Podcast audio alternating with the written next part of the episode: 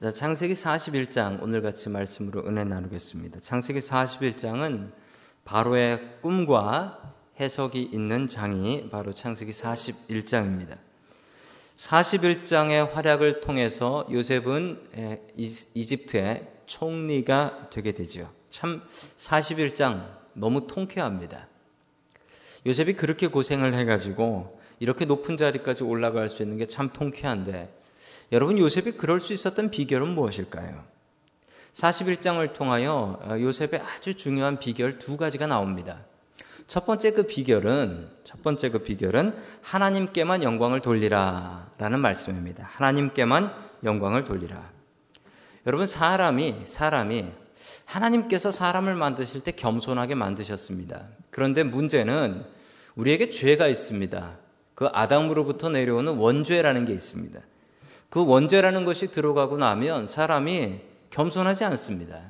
사람이 교만해집니다. 여러분, 겸손은 훈련을 아주 많이 해야 되는 것이고요. 교만은 그냥 사는 대로 살면 저절로 교만해집니다. 어디 가서 교만을 배울 수 있을까요?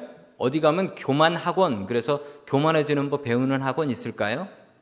그런데 없습니다. 그런데 없어도 사람은 어디서 배웠는지 그렇게들 교만하고 겸손하기는 쉽지 않습니다. 여러분, 교만한 사람의 특징은 무엇이냐면, 교만한 사람은 주어에 나를 많이 넣어서 설명합니다. 교만한 사람은 주어에. 어떤 주어냐면, 뭔가 잘된 일에 주어를 자기를 넣습니다. 어, 이거 내가 한 거야. 이거 내 덕인 줄 알아. 나 때문에 이렇게 되는 거야. 나 아니면 이렇게 되는 줄 알아? 나니까 이렇게 하지. 뭔가 잘된 일에 대한 주어를 나로 집어넣습니다. 반대로 교만한 사람들은 뭔가 잘못된 일에 주어에 자기를 잘 집어넣지 않습니다. 너 때문에 망했어. 하나님 왜 나한테 시험을 주십니까? 죄 때문에 안 돼. 이런 식으로 잘 되는 것에다간 자기를 집어넣고 안 되는 것에다가는 남을 집어넣거나 하나님을 집어넣는 사람은 여러분 교만한 사람입니다. 여러분 그러면 반대로 놓고 생각해 보겠습니다. 겸손한 사람은 어떤 사람일까요? 이거 반대로 하는 사람입니다. 뭔가 잘 됐을 때, 뭔가 잘 되는 일이 있을 때 나를 집어넣지 않고 다른 사람을 집어넣는 것입니다. 아이고 기도 덕분이에요. 여러분 우리 옆에 계신 분들하고 한번 이야기해 볼까요? 당신의 기도 덕분입니다. 예. 이게 하나님 은혜입니다. 우리 오늘 하나님 은혜 배웠죠. 우리 이게 하나님 은혜입니다. 시작. 여러분 잘 되는 일이 있으면 잘 되는 일이 있으면 내가 아니라 당신이나 하나님을 넣는 것 이게 겸손입니다. 반대로 잘 안 되는 일이 있으면 그때는 나를 넣는 것입니다. 이거 내가 실수했어요. 내가 기도가 부족해서 그렇죠. 나를 집어넣는 거예요. 여러분 교만과 겸손은 어떤 주어가 들어가느냐예요. 어떤 주어가. 여러분 내가 근데요 여러분 내가 하면 되는 일이 있어요. 그렇지 않습니까? 내가 하면 되는 일이 있고 저 사람이 하면 안 되는 일이 있어요. 그럼 그건 어떻게 설명할까요? 여러분 내가 그걸 하면 돼요. 그런데 문제는 뭔지 아세요? 하나님께서 도와주시니까 내가 그걸 하면 되는 거예요. 내가 어떤 상황에서도 그걸 하면 돼요? 여러분 그런 그런 일은 세상에 없어요. 세상에 그런 일은 없어요. 하나님께서 도와주시지 않으시면 우리가 무엇을 할 수 있겠습니까? 아무것도 할 수 없습니다. 여러분 그러므로 우리가 하나님께 영광 돌릴 수밖에 없는 거예요. 교만한 사람 하나가 성경에 나옵니다. 사도행전 12장 22절 23절 같이 봅니다. 시작 그때의 군중이 신의 소리다, 사람의 소리가 아니다 하고 외쳤다. 그러자 즉시로 주님의 천사가 헤롯을 내리쳤다. 헤롯이 하나님께 영광을 돌리지 않았기 때문이다. 그는 벌레에 먹혀서 죽고 말았다. 아멘. 헤롯이라는 사람이 나옵니다. 이 헤롯이라는 사람이 어디 가서 연설을 하는데 연설을 참 잘한 모양입니다. 그랬더니 사람들이 그 헤롯의 목소리를 듣고 뭐라고 얘기했냐면 어, 저것은 사람의 소리가 아니다. 누구의 소리다? 신의 소리다라고 이제 목소리가 좀 좋긴 했겠죠. 그런데 그걸 신의 소리라고 하는 거 보면 이제 사람들이 헤롯이 못됐으니까 아부하는 거예요. 헤롯, 헤롯한테 잘못 보이면 안 되니까 아부를 하는 겁니다. 헤롯이 자기 좋은 목소리를 갖고 하나님께 영광을 돌리지 않았기 때문에 그가 어떻게 되었다? 벌레 먹어서 죽었다. 여러분, 우리가 교만하면 벌레 먹어서 죽을까요? 아마 그렇지는 않을 겁니다. 그런데 먼 훗날 그렇게 될 겁니다. 하나님은 교만을 싫어하십니다. 왜 교만을 싫어하시냐면 교만은 하나님의 영광을 도둑질하는 것입니다. 하나님께서 잘 되게 하셨는데, 하나님께서 뒤에서 다 되게 하셨는데, 이거 내가 했어. 라고 하는 순간, 그럼 난, 이라고 하나님께서 말씀하시죠. 그럼 난, 내 영광을 네가 도둑질하는구나. 하나님께서는 교만한 사람을 가만두지 않으십니다. 하나님께서는 교만한 사람을 싫어하십니다. 바로가 꿈을 꿨습니다. 바로가 꿈을 꿨는데 일곱 마리의 살찐 암소가 있었는데 일곱 마리의 마른 암소가 와서 잡아먹었다. 이 얘기였고요. 또 두 번째 다시 꿈을 꿉니다. 참 희한하게도 일곱 개의 통통한 이삭이 있었는데 일곱 개의 마른 이삭이 나와서 그 일곱 개의 통통한 이삭을 다 집어먹어 버렸습니다.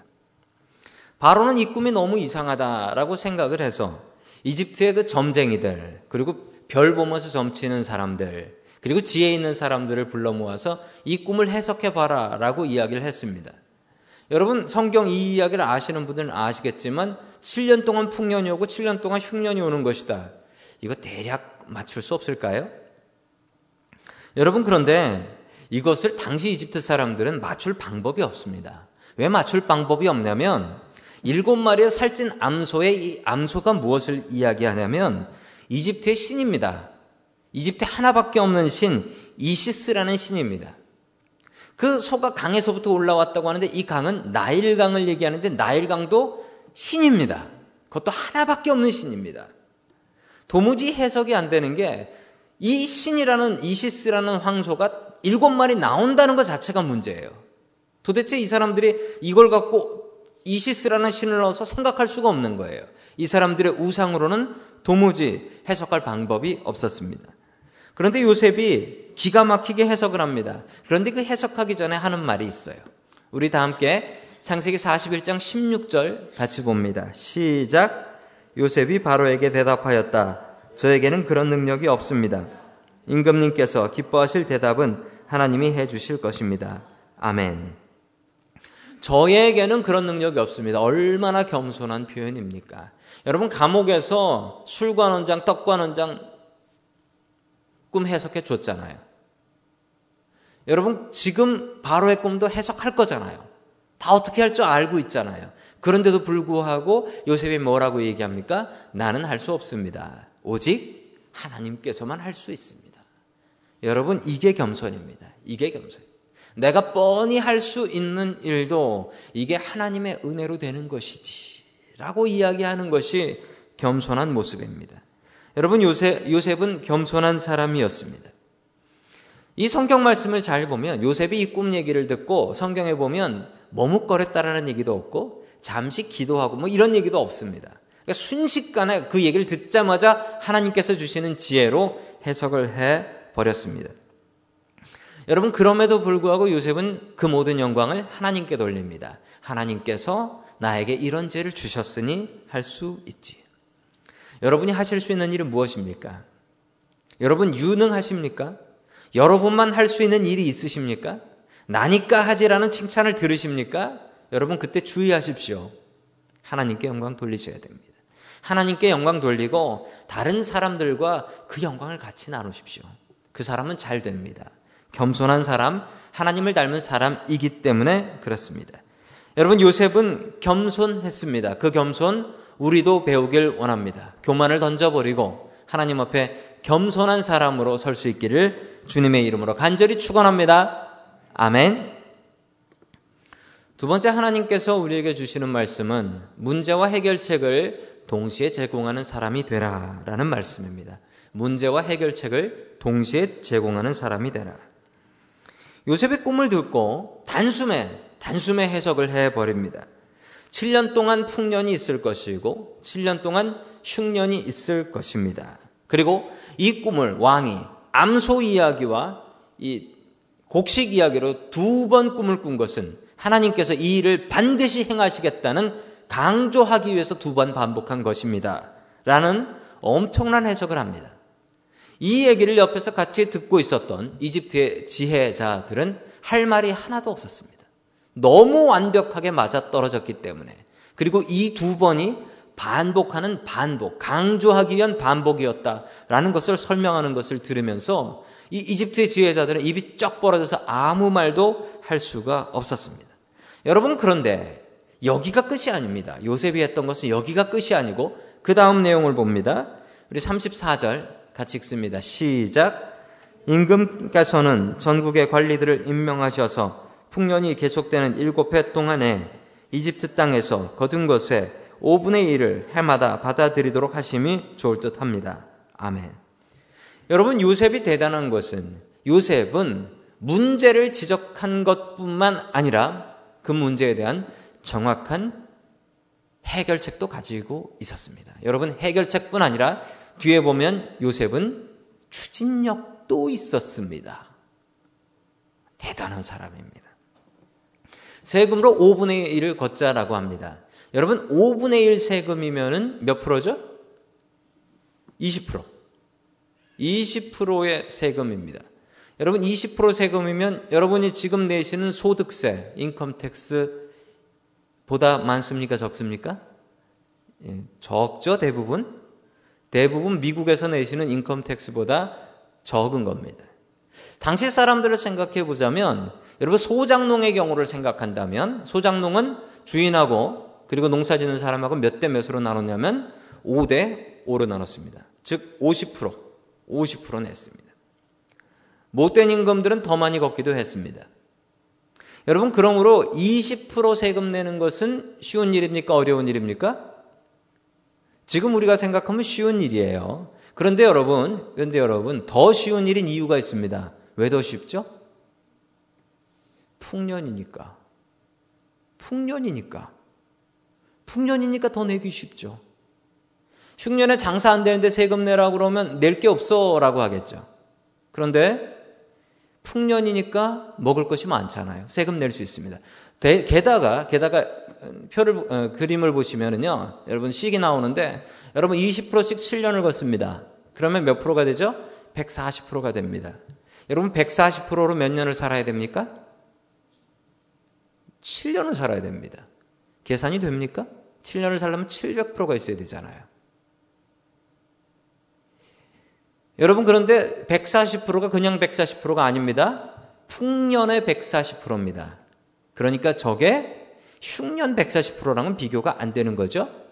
그리고 농부들도 자기 나름대로 식량 비축해 놓은 것이 있었기 때문에 저것으로도 7년을 어렵지만 보낼 수 있었습니다. 흉년에는 뭐 잘 먹고 잘 살았겠죠. 근데 흉년에는 어, 조금 못 먹더라도 목숨 부지하면서 살 정도로 하기 때문에 어, 저 정도면은 충분히 7년을 날 수가 있는 그런 세금이 되겠습니다. 여러분 이 얘기를 듣고 나서 바로가 아주 파격적인 인사 조치를 합니다. 아무것도 묻지도 않고 따지지도 않고 바로 거기 있던 히브리의 노예에다가 강간 미수범으로 잡혀든 죄수를 바로가 총리로 세웁니다. 이거 할 사람은 너밖에 없네. 그러면서 이 사람을 총리로 세워버리게 됩니다. 추진력, 이 추진력까지 가지고 있었다라는 것을 바로가 판단했던 것입니다. 여러분, 요셉이 적임자입니다. 요셉이 이 문제를 알았고 이 문제에 대한 해결책도 가지고 있었습니다. 그리고 바로는 이 일을 행하고 싶은 생각도 그렇게 있지 않았습니다. 왜냐하면 세금 많이 걷는 임금 좋아할 백성 하나도 없습니다. 요셉이 이렇게 해가지고 추진하다가 만약에 틀렸다, 아니다, 그러면 요셉을 잘라버리면 그만인 것입니다. 자기가 책임 안 지게 되는 거죠. 더더욱 그래서 요셉을 세웁니다. 그렇지만 요셉의 이야기는 정확하게 맞아떨어졌고 예상과 다르게 요셉은 너무도 대단한 추진력과 행정력을 가지고 있었습니다. 집에서 11명의 형제를 부려봤습니다. 그리고 보디발의 집에서 그 집안을 운영해 봤습니다. 감옥에서 공무원들과 같이 생활해 봤습니다. 그는 제대로 된 경력을 가지고 있었습니다. 자, 계속해서 44절의 말씀 봅니다. 시작. 바로가 요셉에게 말하였다. 나는 바로다. 이집트 온 땅에서 총리의 허락 없이는 어느 누구도 손 하나, 발 하나도 움직이지 못한다. 아멘. 이렇게 바로가 이야기하는 이유가 뭘까요? 여러분, 이 이야기에 처음에 나오는 말이 있습니다. 이 따옴표가 있죠? 이 따옴표에 제일 처음 나오는 말 뭡니까? 나는 바로다. 이게 무슨 말인 줄 아십니까? 나 바로야. 내가 곧 법이다. 내가 곧 법이다. 그 얘기예요. 지금부터 하는 말은 어명이다. 그 얘기입니다. 이집트 온 땅에서 총리의 허락 없이는 어느 누구나 손 하나 발 하나 움직이지 못한다. 바로가 걱정하는 게 뭡니까? 잠시 전까지만 해도 히브리의 노예의 강간 미수범. 누가 이 말을 듣겠는가? 이 낙하산 인사에 누가 말을 듣겠습니까?